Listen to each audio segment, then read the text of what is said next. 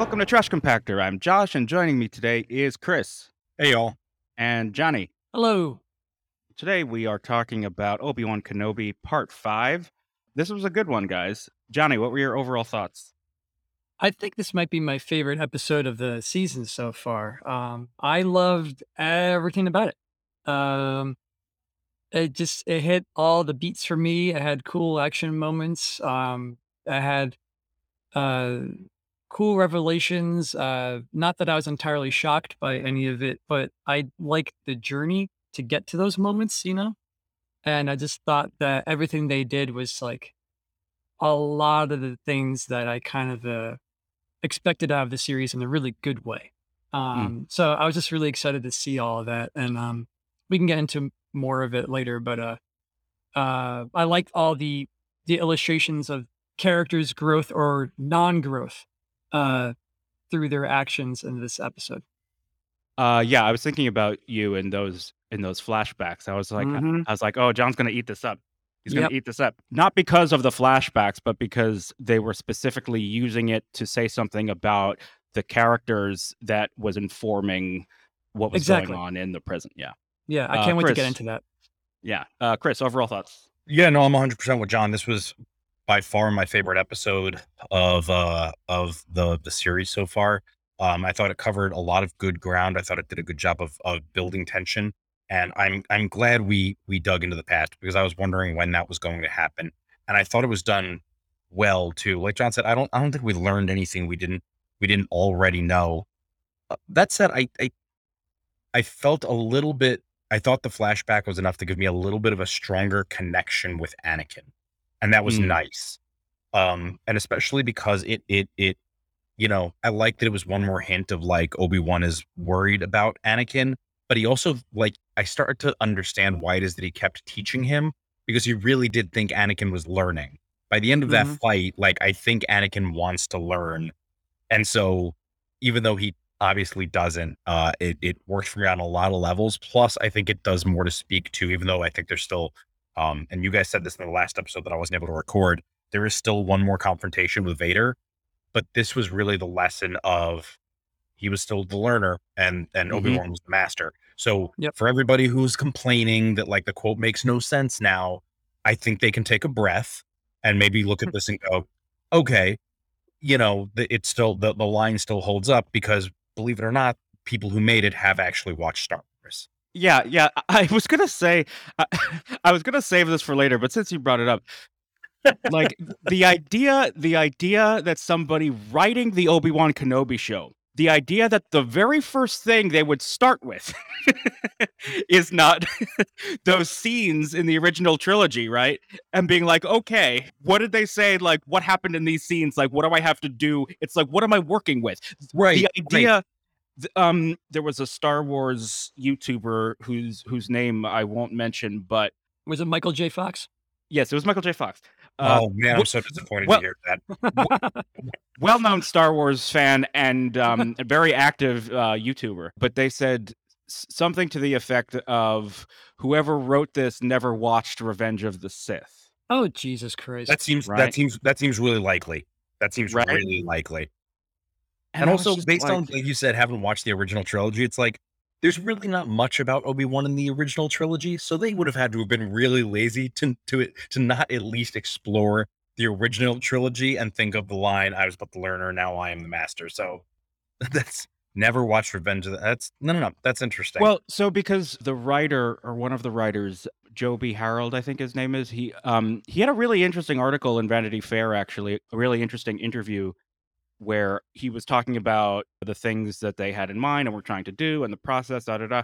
And there was one point where he was talking about working with the story group and Pablo Hidalgo, who's I think the head of the story group at Lucasfilm, and he was talking about what an amazing resource he was and how like he was able to go to him with questions to get clarity on things. And uh, one of the things he said he specifically asked him was how aware is Obi Wan of the name Darth Vader? In other words, does he know that Anakin is Darth Vader? Right? Mhm. Uh, You know, which seems like a sensible question to be sure about because even I like when in the second episode, the climax of the second episode of the show is Yes.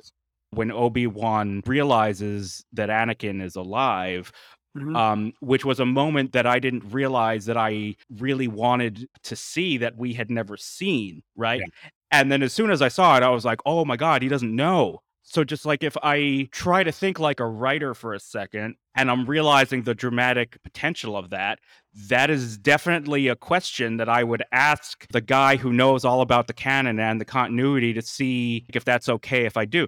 Now, if you look in the movie, he does see the hollow recording of Sidious calling Anakin Lord Vader or something like that, right? So so so he knows that Anakin is Vader, but he doesn't know that Vader slash Anakin survived, right? So so You can actually so see all that in the uh, his reaction though, because he starts reacting. I think when she mentions Darth Vader's name, Yes. and exactly, see and that you see him reacting to that, and right. you know, and then there's the revelation that he just didn't even know that he was alive. Right. Exactly. Right. And I thought this covered it really well because I was I was glad because it was one of the things that I think I mentioned uh, voiced as a concern that I was like, who is Reva that like she knows who and that Anakin is Vader, and part of that comes from the the because I know we've mentioned the animated series before in Rebels, um, his apprentice Ahsoka, who was created specifically for um for uh, excuse me, and, and yeah, and she finds out Rebels, but she was she was created for um for uh Clone Clone Wars. Wars Clone. Wars. Right. Um, much like Harley Quinn was created for Batman the Animated Series and then became like a fan favorite, and now they're now they're everywhere. Um, but Ahsoka did not know that Anakin became Vader, so it's a reveal for her. So I was like, why is this common knowledge suddenly? And so I was starting to go like, all right, I'm not gonna hold my breath here, but but hopefully like they know this, and then to find out the way that Obi Wan deduces who Reva must be because she knows who Vader is. Um, that really that really worked for me, and that was one of the reasons I really liked this episode because it didn't tie up all the loose ends as far as I was concerned, but it Mhm. did hit some of those sort of like I didn't want to be a stickler for canon, but I was like, but at least be aware of no, no, no, they were perfectly aware and they did the thing. So, um, yeah. Yeah, I I don't even what you guys are saying.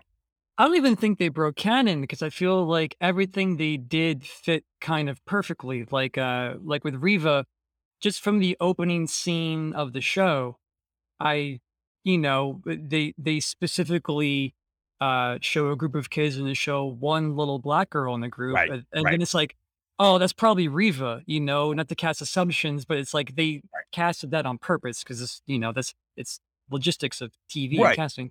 Yeah, And then so when they reveal that that was her, I mean, uh, I think Bracy might have mentioned it uh, in the other episode, and I totally agreed with him because I thought the same thing. It was like I just assumed that she would have witnessed Anakin killing people in a right, Jedi temple, whether or not he would have even interacted with her. You know, so it, it just it, it just made sense that um, she would uh, know. You know, sure, and sure. I think with Darth Vader, I think Darth Vader's uh, appearances at any point up until this point in the TV show, like if the Inquisitors are out there hunting all the Jedi, I don't think Vader gets involved unless it's like a heavy duty person that they need to take down.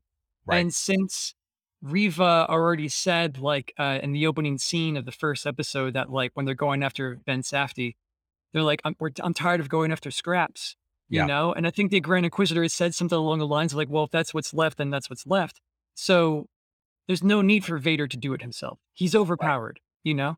And so all that being said, it makes sense if Obi-Wan is living in a cave, you know, and if uh Vader's not really making himself known, that it wouldn't be common knowledge.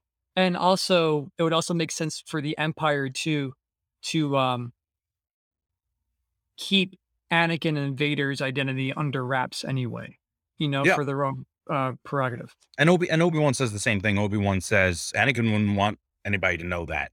He wouldn't Right. want somebody to know that. So yeah, I Yeah. I know. I think that's that's a good analysis, John. Yeah, the other thing too, like what this really just speaks to that really drives me up the wall.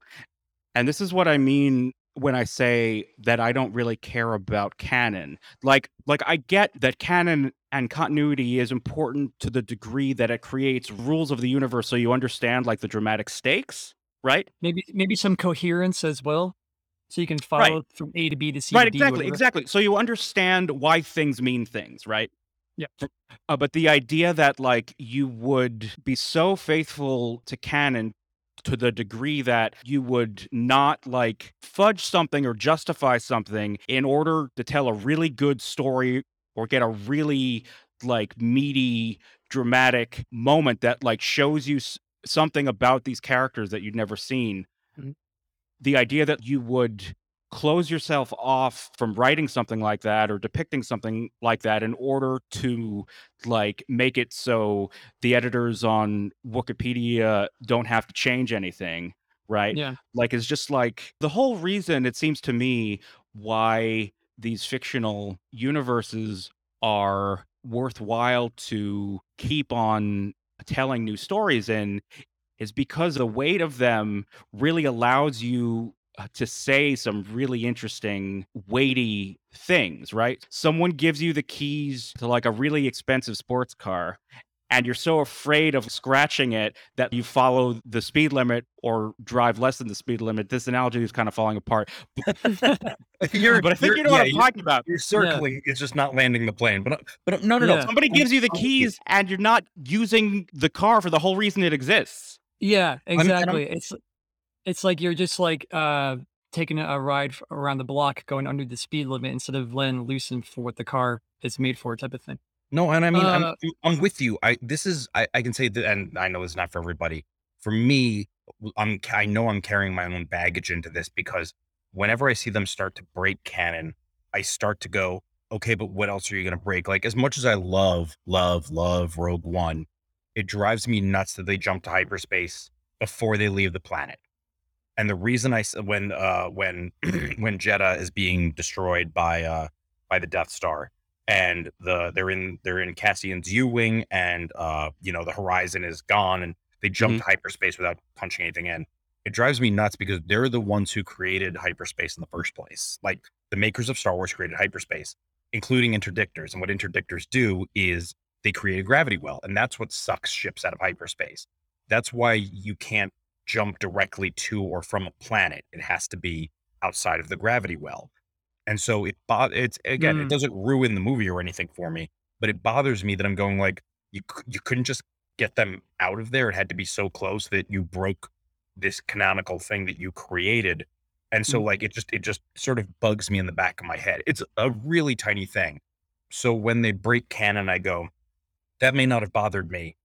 Are they going to do a thing that will bother me and not necessarily ruin it for me? That's too much for me personally, but enough that it bothers me that I go, ah, like the Vader thing. I talked about this in our episode three recording. It bothered me that Vader seemed to let them escape because what had what happened with um oh Tala with Tala shooting and then there's more fire and now he can't reach Obi-Wan while the loader droid is very slowly dragging him away. Um I still haven't seen a resolution that makes me go, "Oh, Vader did that on purpose." It doesn't ruin the series for me, bothers me when I think there was a solution, I guess. So uh, for me personally, again, I know that's not everybody, but I think that's my concern Sure. when I see them break canon as I go, okay, that didn't necessarily bother me, but does that mean they're going to do something that will? And that's just me carrying my own baggage. I hear Yeah. that. I hear that. Uh, No, it's I hear that when- too. It's, sometimes, like I, I have a few thoughts. Like sometimes, uh, they'll introduce something like uh, I don't know, like in Last Jedi, you'll see like when the Star Destroyer ship is like firing at the Rebel capital ship, the Yeah. lasers are arc, the lasers are arcing like Yes. bullets, Yeah. and then so you so you're watching it and you're like, huh. And then you're like, and, you, and then like, and it kind of takes you out of it a little bit because it, you start thinking of like the implications. Like, wait, are they not lasers? Are they are they affected by gravity? And like, so, so it's Yeah, like the ship, and the they- ship, when and they never did that it starts tumbling backward, and I'm like, that's not how space it's like, works. but but even then, like it's like after eight movies and a million cartoons and stuff like that, they never. And then you're like, oh, okay. But at the same time, like I just push right by that because you know there's no sound in space, there's no explosions in space. Like none of these things make sense. It's it's fantasy, so I'm totally cool with it. Uh, but to go back to what you were saying, um, Josh, about like um continuity and stuff like that, I think there is this level of um, prequel fans in particular. When you said this person never has seen Revenge of the Sith, I think they're becoming like um, the way original trilogy fans were about the prequels.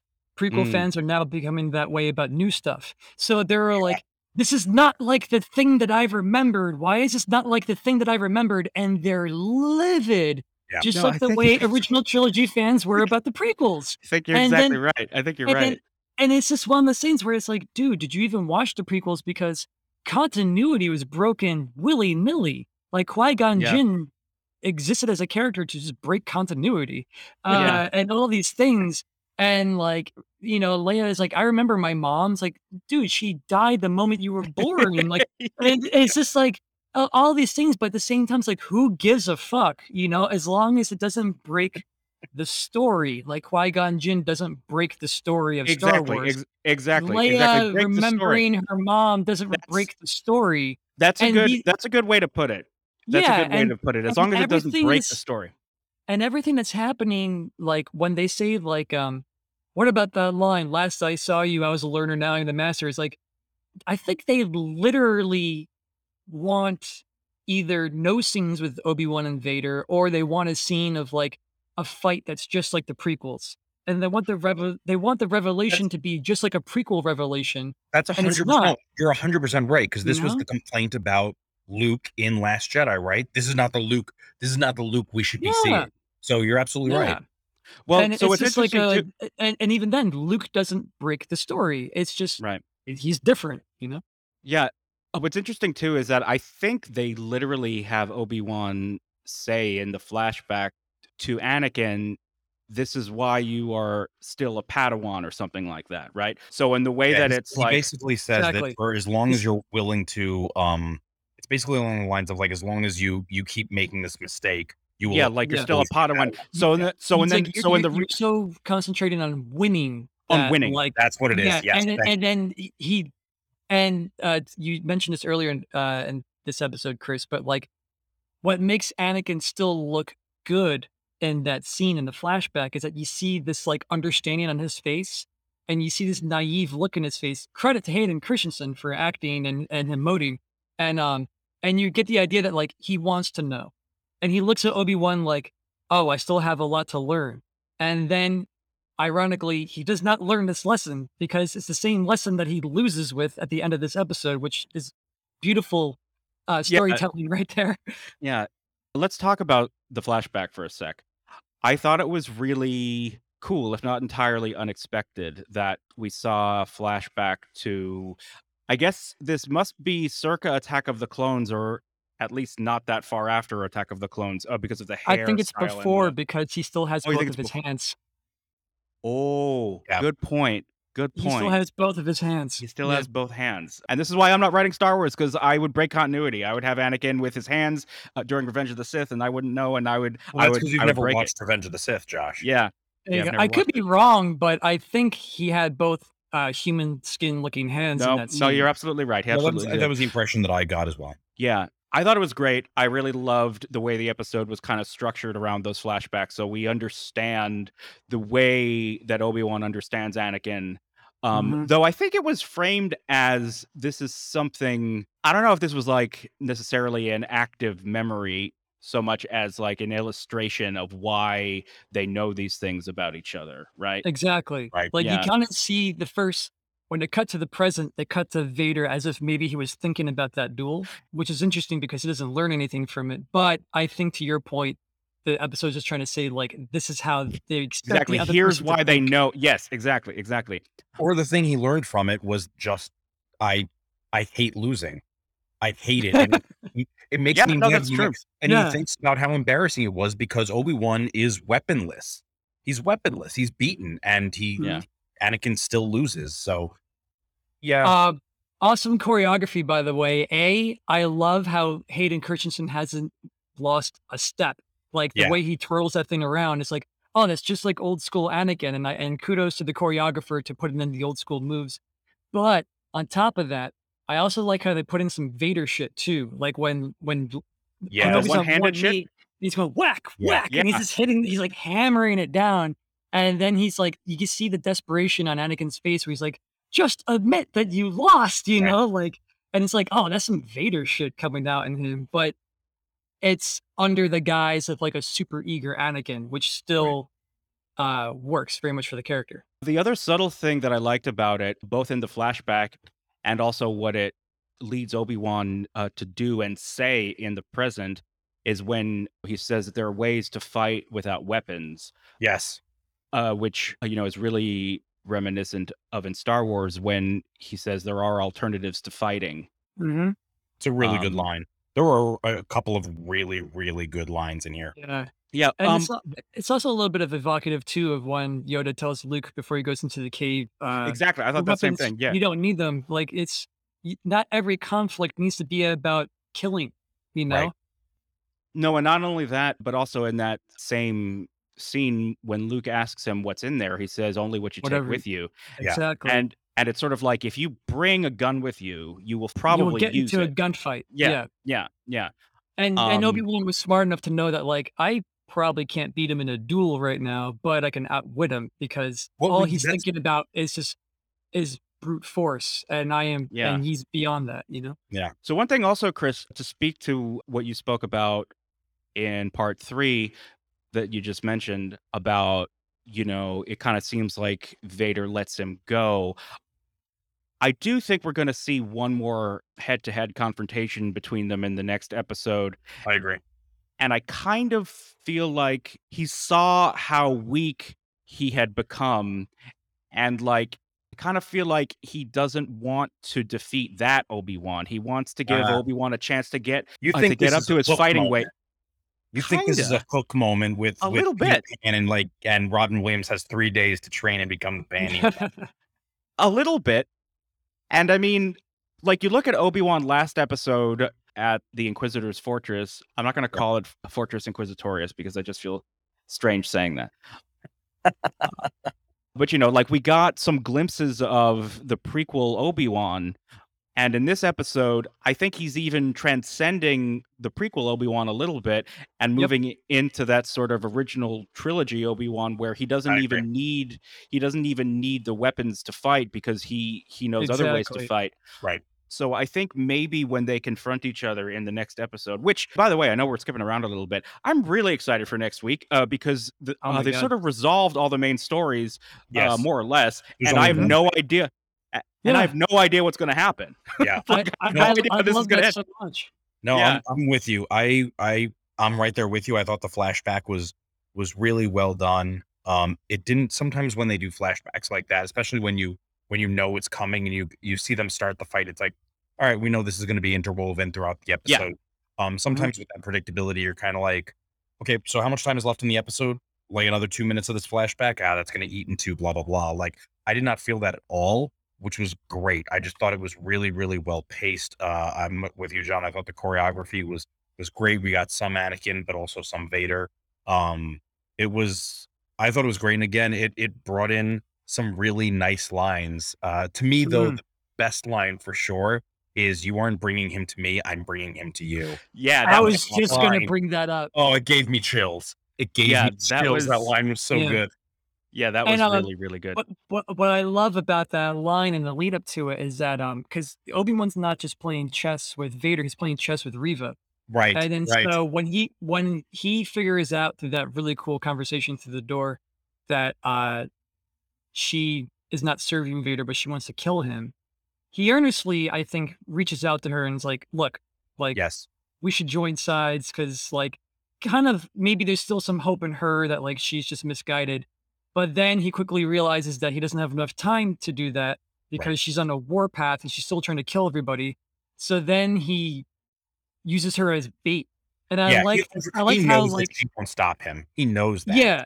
And and so I liked how it seemed in my impression that when he first offered her to join sides, he meant it as a good guy. Like Agreed. honestly, like come back to the light. Like you, it's not too late. And then when she's like, "Fuck you," died. He's like, "Okay, I'm now. I'm just going to use you as bait, and I don't care if you die now." Yeah. and so, like, so when Plan he B. says that, when he says Plan B, so when he says a line to her, there is like this look on Ewan McGregor's face where it's almost like when when Luke is talking to Jabba and he's like, "All right, well if you don't free me, I'm going to kill you." So when Obi Wan says that to her, it's like, Yes. now that was a threat. He's like, right. He's like, yeah, you think you even a threat, won? He's like, right? It's like Yeah. you're probably going to die today because I'm bringing him to you. Play your game very well. It was a warning to her.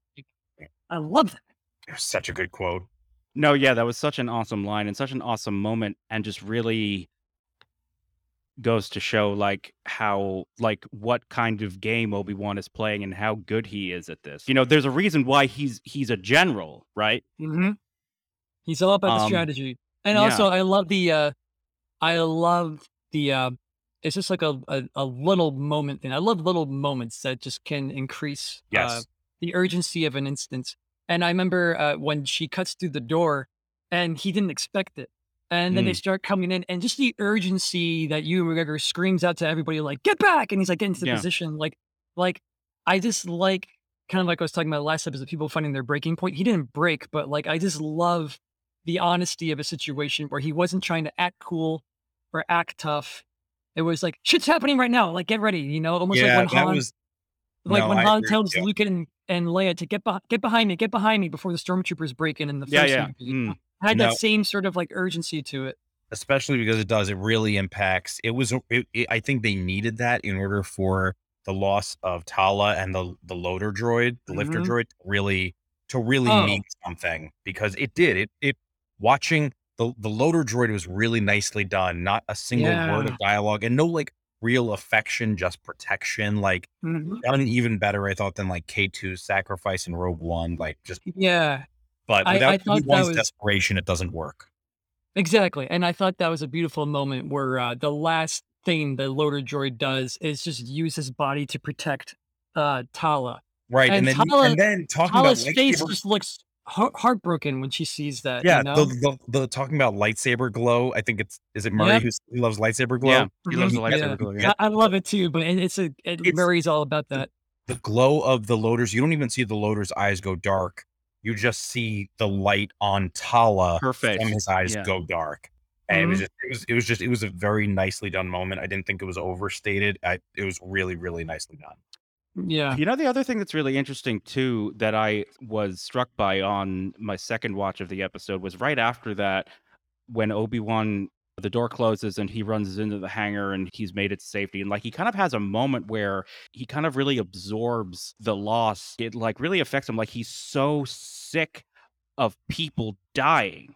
Yeah. Yeah he's sick of the shit. Yeah, Yeah. he's just like, and it's interesting too. I mean, this is probably a a stretch, um, uh, but it's sort of like that scene when Reva cuts through the door and the stormtroopers charge in. Like that firefight is in such close quarters. It's so hectic. It's sort of hard to even see through like the like fog of war or whatever. Like just like you Mhm. know, It's like watching a. Batman like- movie. yeah, Like Yeah. where it's like, no, you're fighting. I have no idea what you're doing. We're Transformers, the Michael Bay Transformers, where it's like, well, thing's happening, but I don't know what it is. Yeah, but I thought that though this was an example of them using that with intention, how outmatched and outgunned they are, mm-hmm. and how how frantic it is, and the fact that that's how how Tala dies and he has that little moment. It almost makes me think of what's sort of become a meme, but in A New Hope, when Obi Wan is talking about the lightsaber as a civilized weapon for a more civilized age. You know, uh, before the Empire, before the Clone Wars, even when it was like just like a meat grinder of warfare, right? Mhm. Anyway, that's what that made me think of. I just think that's a that's a good assessment, and it's the the horror of. He thought he was done with the horror of war, and Yeah. turns out he's not. He's not done with Mm. the horrors of war after all. Yeah, and I think it also translates to uh, in between his first conversation with Reva and the second conversation is when Tala dies. So with that Mm, extra bite, he's like, true. "Fuck you! I don't care if Vader chops your head off. God That's damn a it!" really good. you know, That's a good So- That's point. a really good point. No, that's a really good point. and also uh i guess since we're kind of close to the topic but vader uh yet again like you see a lot of anakin and the way that he rushes down the hallway Yeah. to get to obi-wan and then to like i feel like this was like another rogue one moment where like in rogue one it was like okay we've never really seen vader just like rip into good guys and and he does and then this one it's like we all know that Anakin's super powerful with the Force, and then he's then when he stops the ship, you're like, holy shit! And then he just It like rips the walls off of it. It Yeah, like he rips like- the walls off. and he he's like it was so yelling like badass. "Arr, arr," when he does it, was and you're like, badass. you're like, yeah, this is another illustration of what Vader can do. And like The Empire Strikes Back, by showing Vader's power, you get to realize how hopeless is a conflict is to duel him.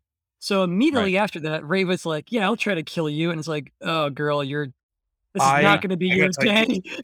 You know? so badass, and the fact that Obi Wan like anticipated Anakin's power and was able to do that, but then when he stops Reva's lightsaber mid strike and slowly turns to her, and we can get back this to this later, Josh, because I don't know if you wanted to get to this No. like now. No, good. Uh, man, no, yeah, no, slowly turned to her, I gotta say, the fight between them was like heartbreaking and awesome because Yeah. Just dead.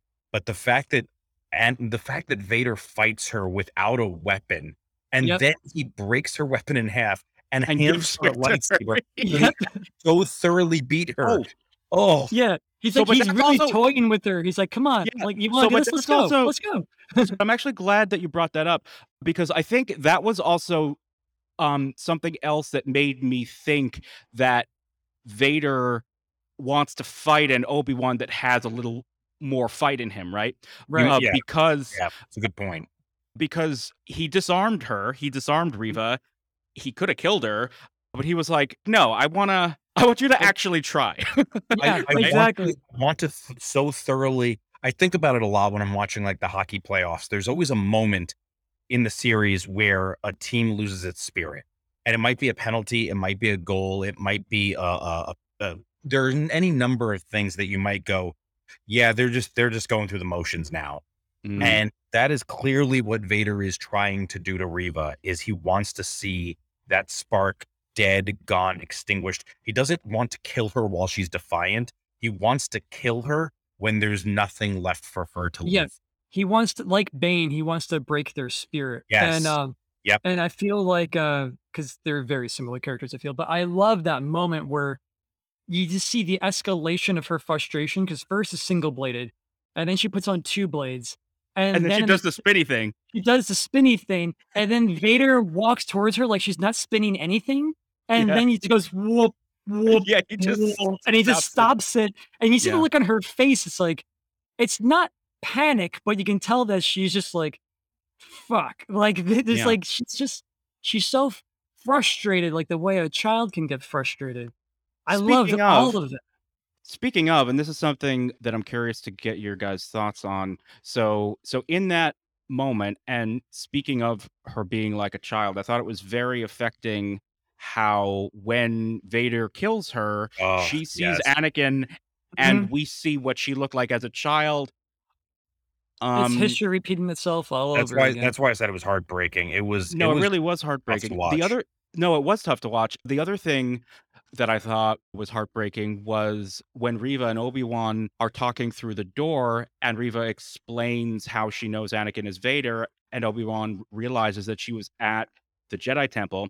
So I don't think that we recorded this, but John, we were talking off air a few weeks ago where I hypothesized when we were speculating about the relationship between Reva and Anakin and we were speculating maybe he spared her life because they were going to recruit some young Jedi to turn to the dark side Sure. and turn into Inquisitors. Combined with we saw the frozen Jedi, and uh, one of them was a child. And I'm thinking, okay, so maybe we're going to find out that Anakin didn't slaughter children. But this episode, um, they show him yeah, no, they Yeah. they they went where Revenge of the Sith right. he did didn't kill not go. uh, ostensibly three kids. you see him Yeah.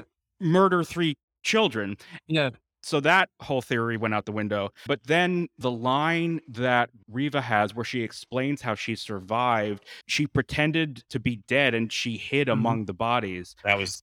Felt And that just made- cold.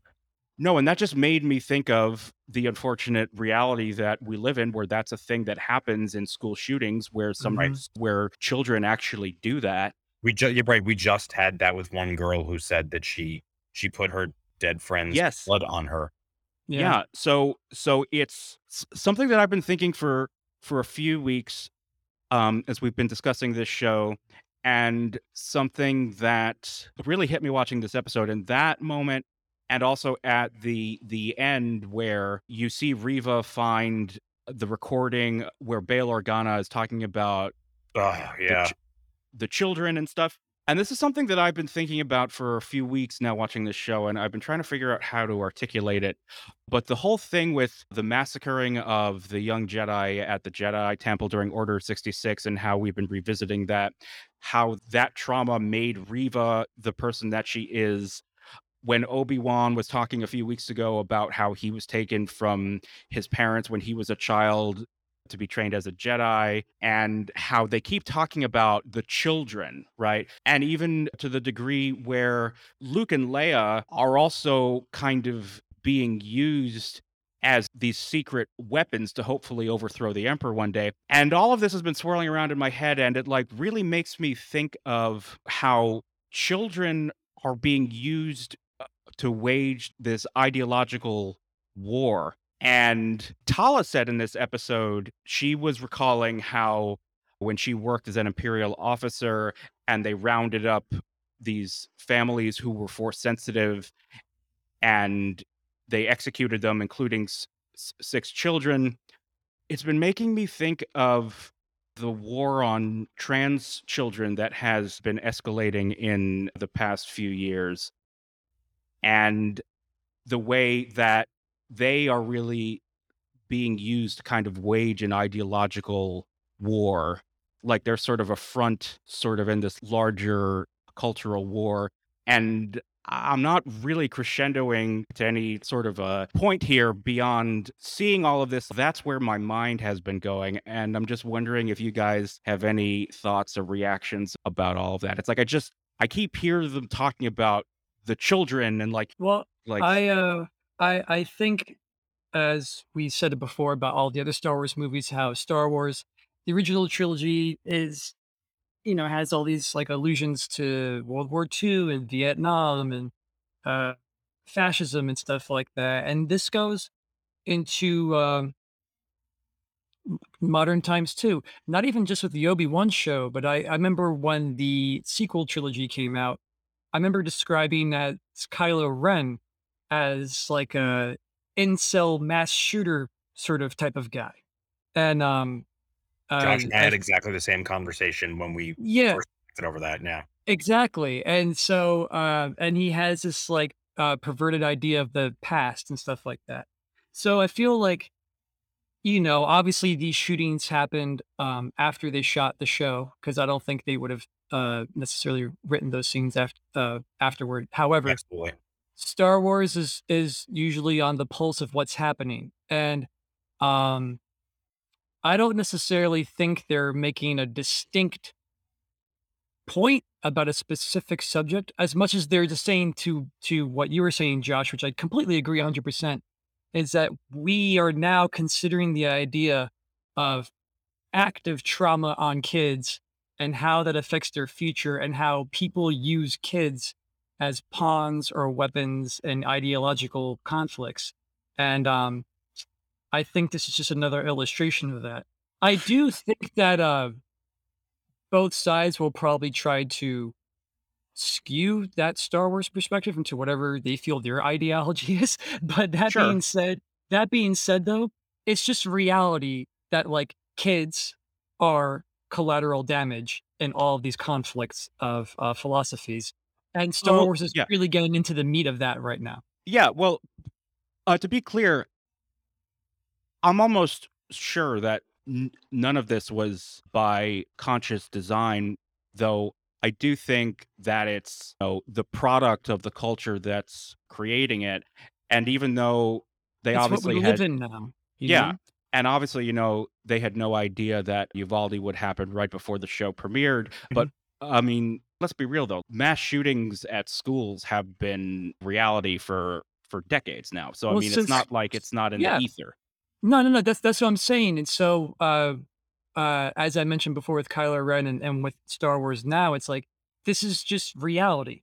Reality is, is that kids are targets for uh, terrible, terrible atrocities that um, our own citizens perpetrate onto them. You know, Yeah, this I isn't mean, some foreign invader coming in to kill anyone that's like not of the same uh nationality that they are. These are just these are people killing their own.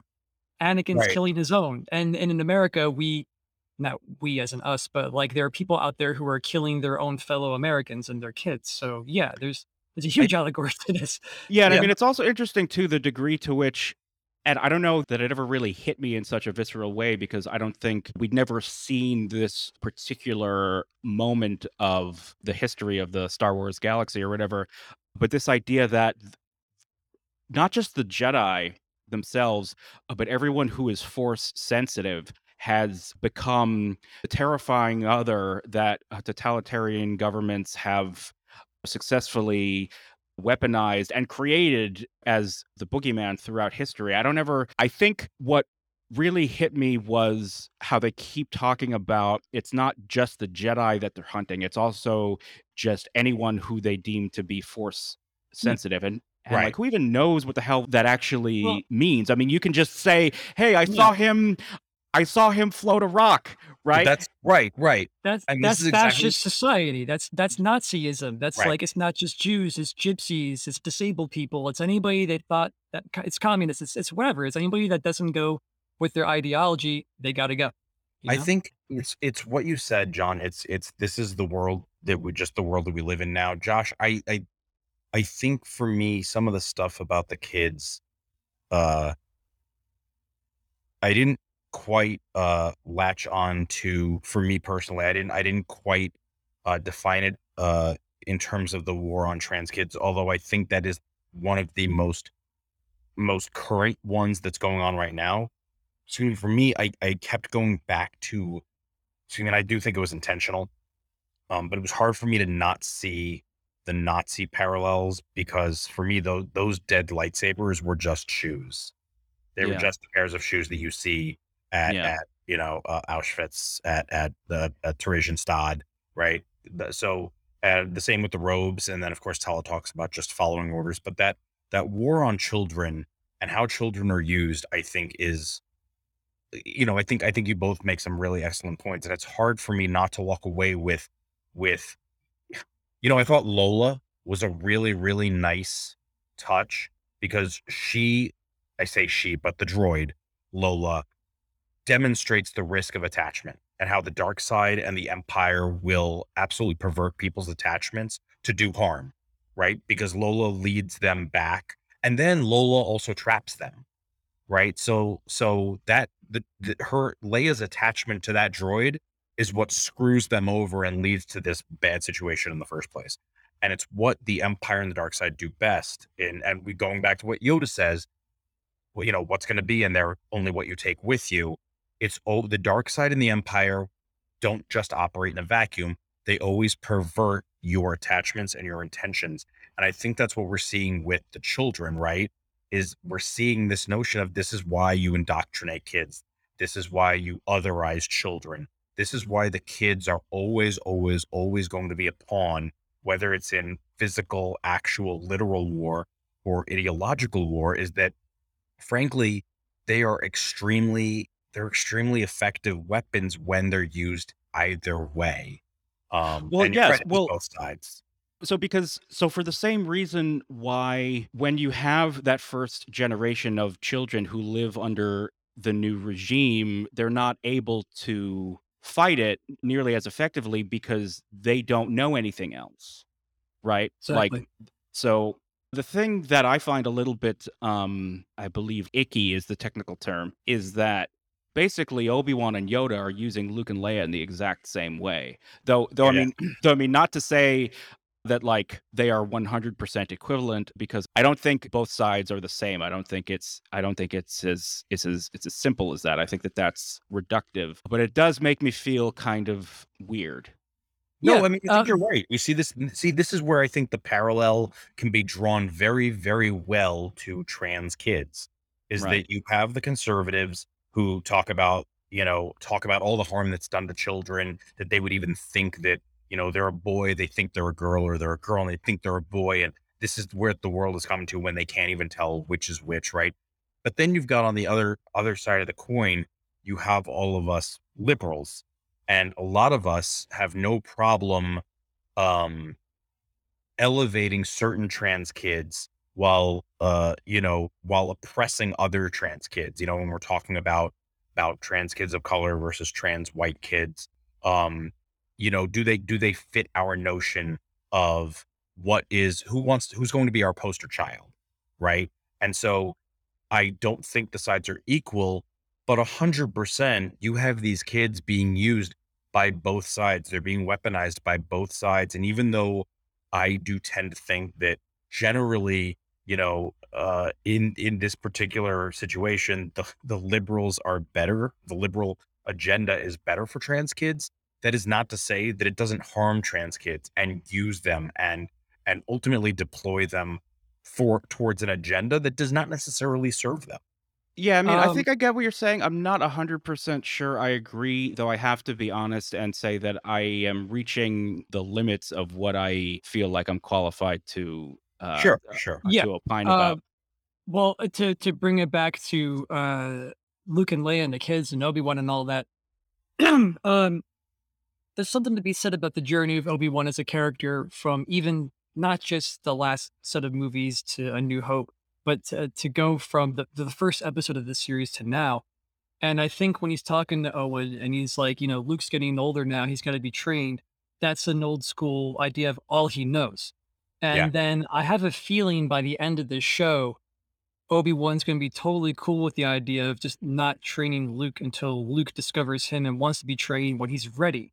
And that right. that's a big that's a big character growth because at no Yeah. point is is Alec Guinness being like, "Look, look, I need to train you." Like he's just like, I mean, if you want, you know, like that type of thing. And he on says top you must that, do what you feel is right, of yeah, course. exactly. And that he needs to learn that, which I think he's learning as the show goes. And um and I think this kind of goes along with like yet again more of that Qui-Gon philosophy, being a maverick, not going with the dogma. And so when we talk about liberals, conservatives, this, that, whatever, uh, what do what's appropriate for kids? I think what a lot of people forget in almost every single ideological debate about anything is that most things come down to an individual case by case basis, you know? But Sure. people like to hang their entire cause on one thing to prove everything, you know? Right, because it's easier. that, exactly. It's and it's almost like it's it's kind of reductive a little bit. So it's like Oh, so totally. what- what's appropriate for one person is not appropriate for the other person. And it's not even just about controversial things. This is also talking about mundane things, you know, what's good what's a good car for you is not a good car for him. So Right. Like this uh food is so, healthy for you. It's yeah. an So no one would reaction to the no person. one ever say like everyone should buy a Prius. No, everyone should everyone should buy a truck. You know, but yet again we we talk about, you know, uh complicated things like that. And it's like long story short, to bring it back to Star Wars again, I think Obi Wan's going to have some sort of self discovery where he's getting away from that dogma, whatever that dogma is. Well, What good of intentions or not, I think he's going to be like, you know, like, fuck it. Who cares? If Luke grows up to be 18, 19 years old and he seeks me out and he's ready, then that will be the time I will train him instead of he being like, to he's too to old. He's too old. Right. Obi Wan needs to come to a similar conclusion that that Mhm. Yoda reached, which is that just because this is how the Jedi have always done it, and just because we use the light side of the Force, does not mean these are binary Yeah. situations and binary solutions are are can often cause unintentional harm. Um, Yeah. I mean, this is this yeah. is not necessarily wisdom. the dude is literally wearing gray in these episodes as he's getting wiser. And I'm not into the whole gray. I'm not even talking about gray Jedi canon because whatever, fuck, I don't Sure. give a shit. But it's No, but more it's not about black it's, and white. Exactly life is not black and white. And like like I we were talking about in the last uh, episode or so, um, Obi Wan's attachments are making him stronger, you know. And so uh, there's something to be learned here. And I, I just feel like this all kind of ties in with all of that. Is what I'm trying to say. No, for sure. And I feel like one of the things that's so interesting to me about this story and about Star Wars in general is the way that this story, that is supposed to be one long story, was kind of written backwards and inside out and kludged together when things don't necessarily make sense. And the most interesting sort of chasm that exists is this space in between Revenge of the Sith and A New Hope, where you literally have the furthest evolution of the thinking and understanding of what Star Wars was by George Lucas, its creator, butting right up against the sort of primordial version of Star Wars before it knew what it was, right? So, and these two th- things are supposed to go seamlessly together when you know in reality they couldn't be the two pieces of star wars that are farther apart right so Sure. so it's so interesting to see this show try to do something and i mean arguably a lot of these shows like the andor show Mhm. i think is going to do something similar where it's picking up the two ends of this chasm and sort of like seeing what it can do in there to tell an interesting and vital story that makes it feel like it's of it's of a piece with the whole and i know i keep saying this but for me one of the most amazing things about this show was they showed me a moment that now seems so vital and so like how could you have star wars without having this moment as a part of the story that i didn't even know i wanted Yes. which was seeing Obi-Wan learn that Anakin is still alive and is still Vader and seeing them have that confrontation because the confrontation that they have in A New Hope does not satisfy what is set up in Revenge of the Sith. When you see them see each other again for the first time since Revenge of the Sith, you need a little more than the duel that we have in Star Wars. But it's all Yeah, those because- right? Because John, you talked about this. You talked about this earlier in this episode. You talked about how for you it's it's all these moments. And in the previous episode that you guys recorded, you know, you talked about how lovely that moment is between uh in in episode four, the loveliness of the moment between Obi Wan and Leia just just holding hands on the transport. And for me, you know, we haven't we've mentioned it, but like God, I feel like we haven't talked enough about the acting because you're right. Hayden Christensen has done some in, in when we've seen him, he's done some really nice work. Ewan McGregor, although this is not a surprise, has done Hmm. some really nice work. I got to tell you, Moses Ingram, I there were moments where I was like, I, I want to see her get a little more. I can't, I can't quite get a handle on what her her range is because there's a lot of anger there. But I got to tell you, that moment, her reaction when Vader in the beginning of this episode, when Vader at, tells her to kneel, and she's going, and in my mind, what I could see on her face is this ex- this this restrained excitement because either she's going to be promoted or she's going to be killed. It could be Yep. either one of those things. And so the moment of looking at her, like just her expression, really did it for me. So I I agree with what you're saying, Josh. I uh, I'm getting these these these um moments from the story that I didn't realize that I needed. But John, going back to what you were saying, those moments really make everything else work. They make everything else go because I was talking to James offline today and he was saying that some people have been nitpicking about um you know there's not enough depth to Reva's character and I'm like I, I disagree. disagree. um but moments like that make me go I don't think I just disagree I think you are incorrect I think there's depth there right because I think that sometimes you can Yeah. watch um uh watch uh some whether it's acting or writing and subjectively you might go all right I could see why you'd say that I disagree with you but sure and then objectively there are moments where I go no, objectively, you're wrong. You may not like Mhm. what they did, but this was a fine bit of acting. And I don't know if you feel similarly about any of that, John. Oh, 100%. This, this reminds me of a funny little, uh, kind of a joke my friend said in the past, but uh, I, I knew someone that didn't like the Rolling Stones, and one of my best friends was talking to him. He's like, "Hey, man, everybody has their opinion, but you're wrong," um, which I thought was kind of funny. But anyways, uh, connected to that though, I think this kind of goes along with like what prequel fans expect because I don't think people that are of the OT generation uh, think this way about Reva. I, I- I think, I, I think I could be projecting, but I think um, this could be a prequel thing where in the prequels, uh, like it or hate it, people in, in that series kind of said what they thought. You know, Sure, sure. um, and the Oh, nuance kind of the, the nuance wasn't quite there, and now we're back in the day of nuance. So like, I think people are like, I don't get it. She doesn't have enough range. And it's like, you're not paying attention to her facial tics, her body, her tone of voice, her inflection. She says a lot by the, with the narrow tunnel that she has of her dialogue.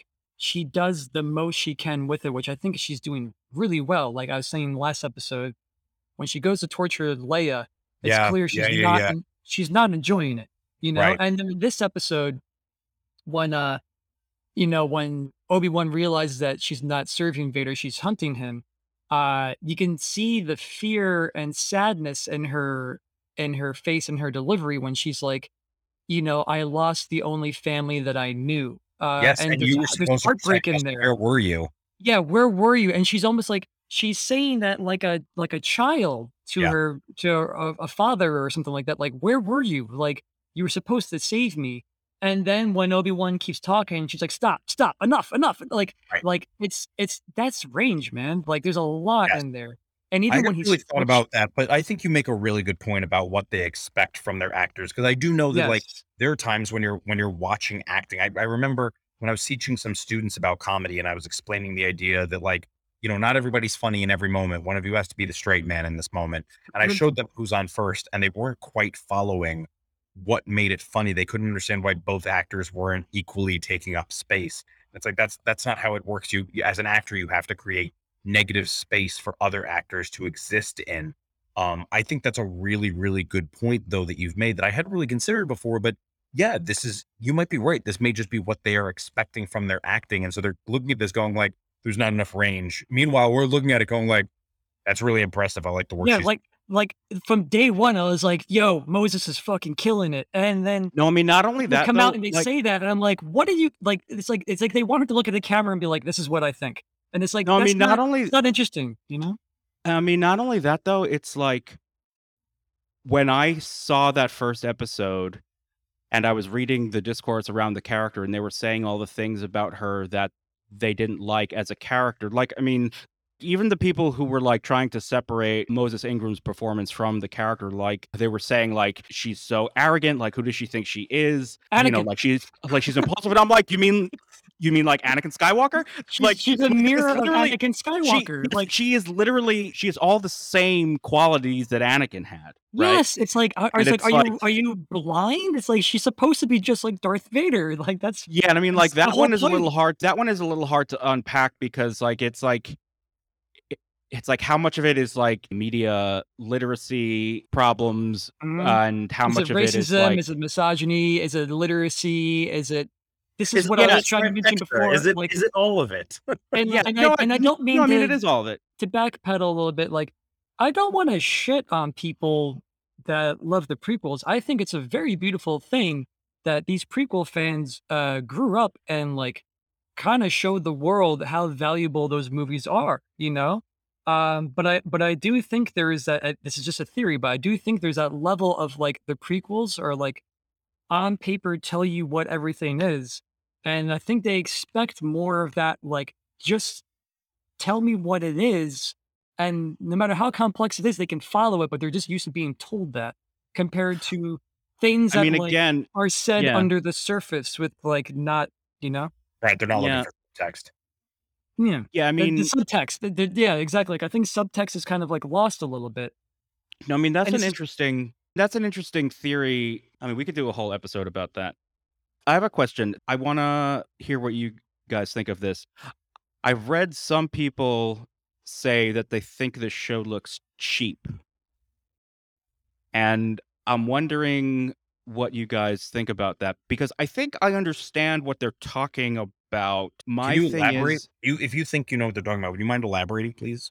yeah, well, I mean, the show I think is a little more limited in scope in terms of like how grand it is, the scale of it, which I think I I think I understand where that's coming from, but my read on that is like, you know, there's a time and a place. And I feel like this story, this episode in particular, they're underground and it's like it's very claustrophobic and not everything has to be sort of a CGI'd up environment where Yeah, there's something going sounds on in every frame like in the prequels. Like another thing that I read in several places was the duel between between Obi-Wan and Vader in episode 3 a lot of people they didn't really like the locale. It was sort of like a mine that didn't really Mhm. look that fantastic but that's kind of what I liked about it it's like they're they're fighting in the ruins of like you yeah, know that uh, sounds this like burned out galaxy that that the empire is creating you know I, I was just gonna say, I think that to me that sounds like a fundamental misunderstanding of production and storytelling.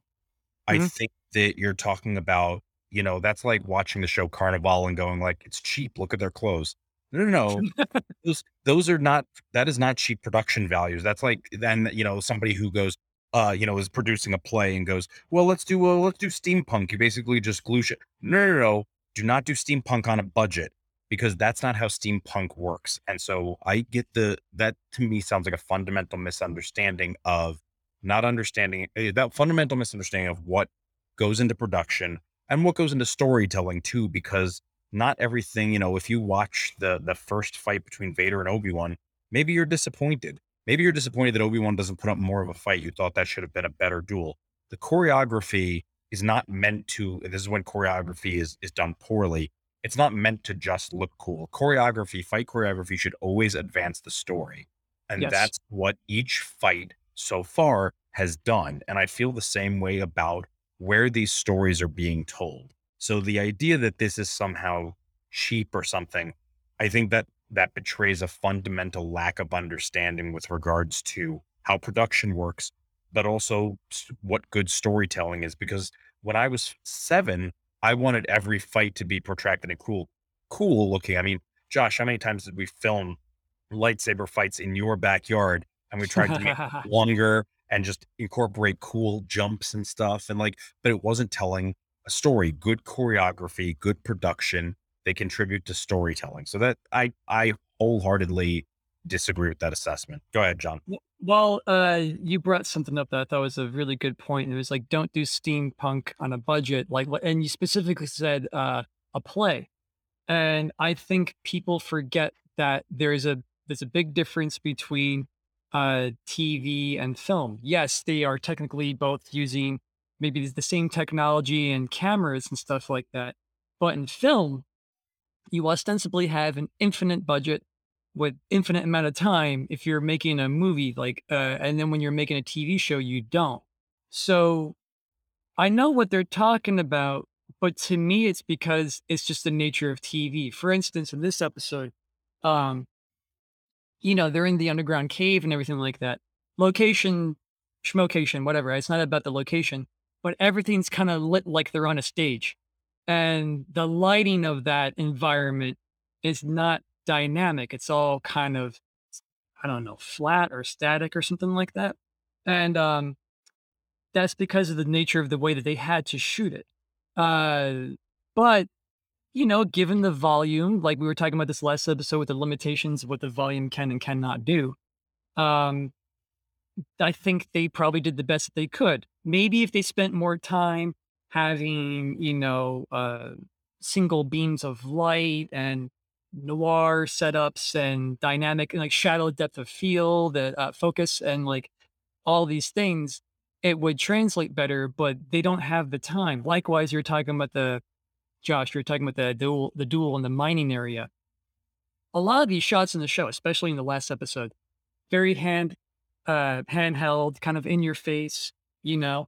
That is its own aesthetic, uh, which is valid. And I feel like maybe people wouldn't have thought that way about the mind fight if they had a good 239 aspect ratio, David Lean, Lawrence of Arabia wide shot where Luke and Vader are really small in the frame, kind of like Rey in front of the Star Destroyer in the sand dune on Jakku. And you could be like, wow, look at this scope. Like, I think those things are baked into our head because the original trilogy is inspired by Kurosawa and shit like that. The themes are still there in the show though. So I, I kind of look at Obi-Wan Kenobi as like watching Battlestar Galactica 20, uh, 2003. And that's very close handheld and stuff like that. And those aesthetics I love. This is just a different thing. So like Yeah, if they were going to well, make a yeah. movie, it would look different than what they're doing now. And I just accept the fact that like it's a TV show. It's not going to look like a movie.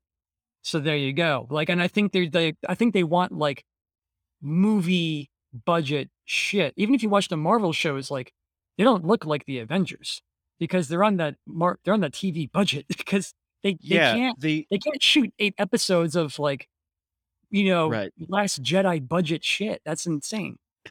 Yeah, I mean, fine. I think both of you guys are right. I think for me, the limitations that, you know, maybe for some it feels like this show is running up against in a negative way. For me, it's a really good marriage of the style matching the content. Like this is a nitty gritty moment in the galaxy between the largesse and the opulence of the prequels and that sort of wide angle lens view of the galaxy and now we're zeroing in like getting into what it's like on the ground for these people who are like really huddling Mhm. together underground in caves trying to hide from the boot or the fist of the empire right and the personalness of what's at stake here the galaxy isn't at stake it's like a handful of lives it's a handful Mhm. of people and it's about what's going on inside Obi-Wan and what's going on inside Vader. Like I think using the flashback in this episode to basically explain the thought process of these two characters is not something you would do in a Star Wars movie.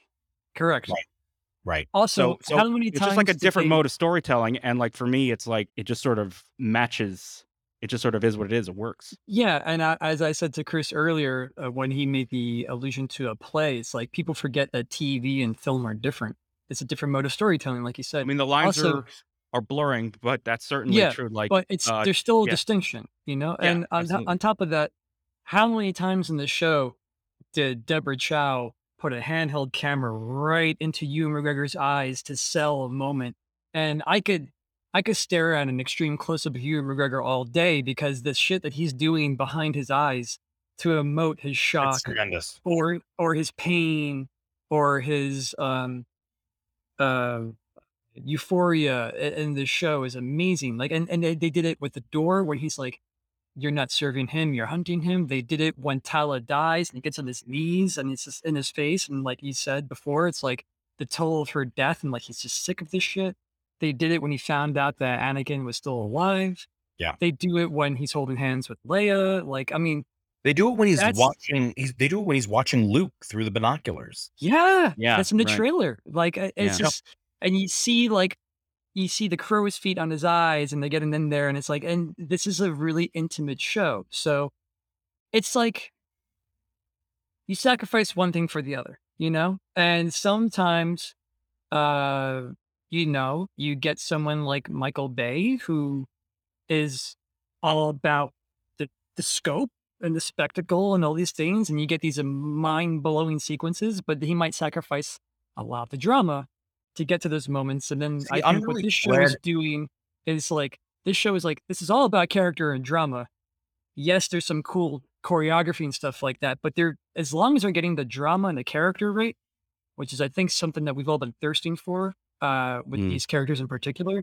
It's like I'm willing to forego a bodacious like X-wing battle in space. I'm really Like, it's totally fine.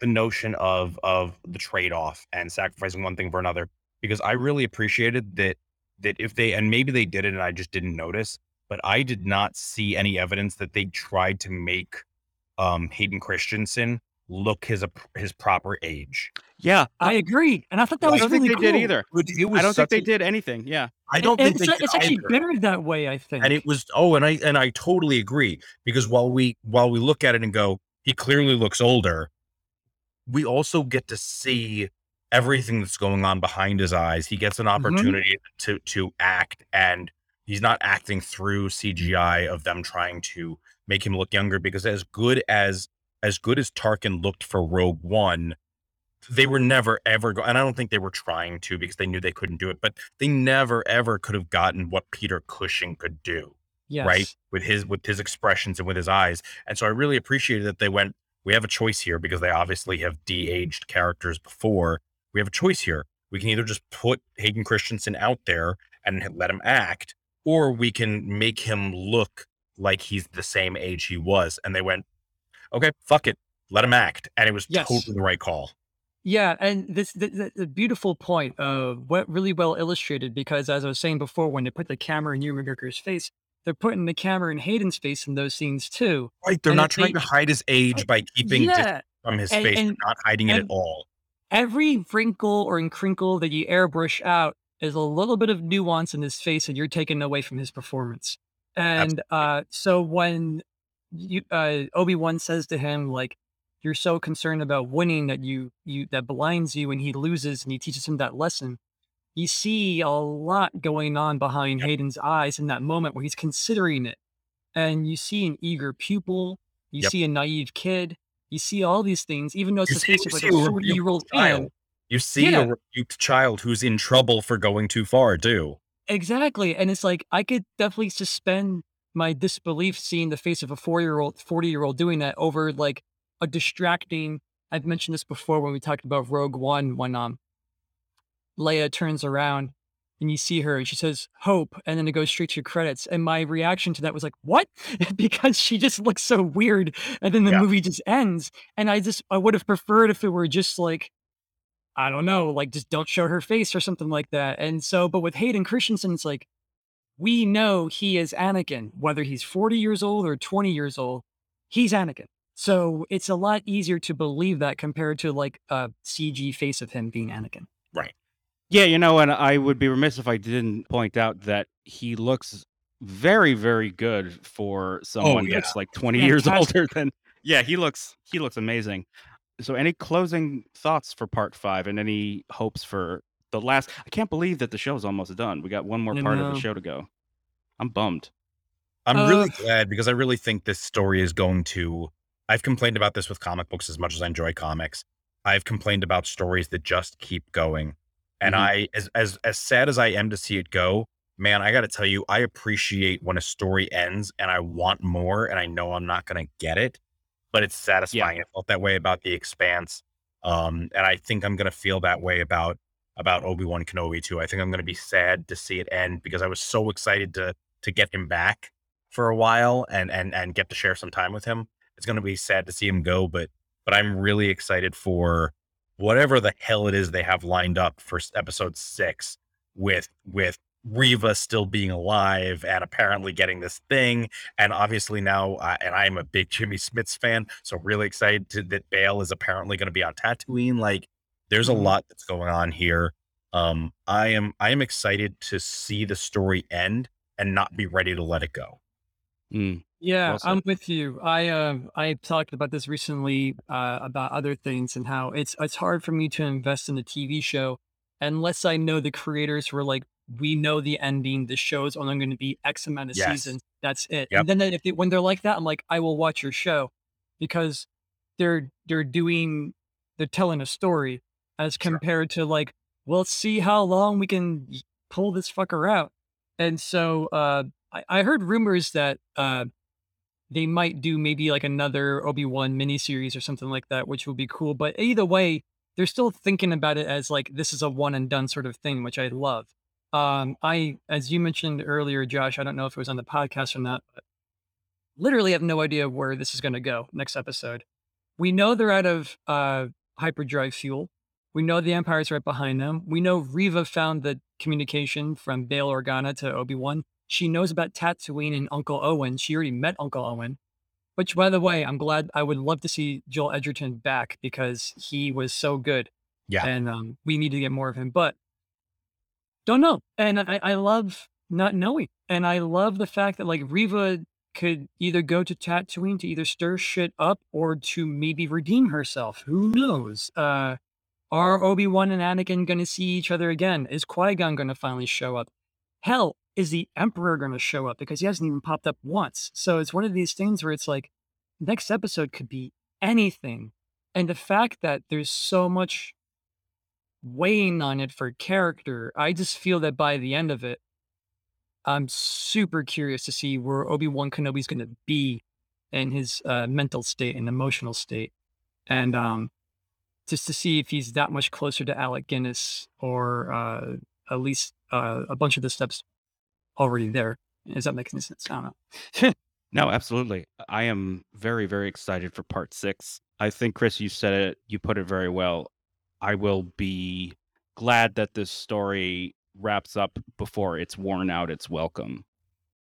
And I don't know, the the way that the show has been designed thus far, that makes me feel like they have something very specific or had something very specific in mind for what this final episode is going to be. And because they've nailed all of the character moments at least in my estimation. I'm really, really excited to see what this all has been leading up to. I hope I don't, I'm not sticking my foot in my mouth, but I really have a feel like they are going to really stick the landing on this one. I can't, I can't imagine unless they have like some sort of a creative stroke and you go, what, what, what just happened?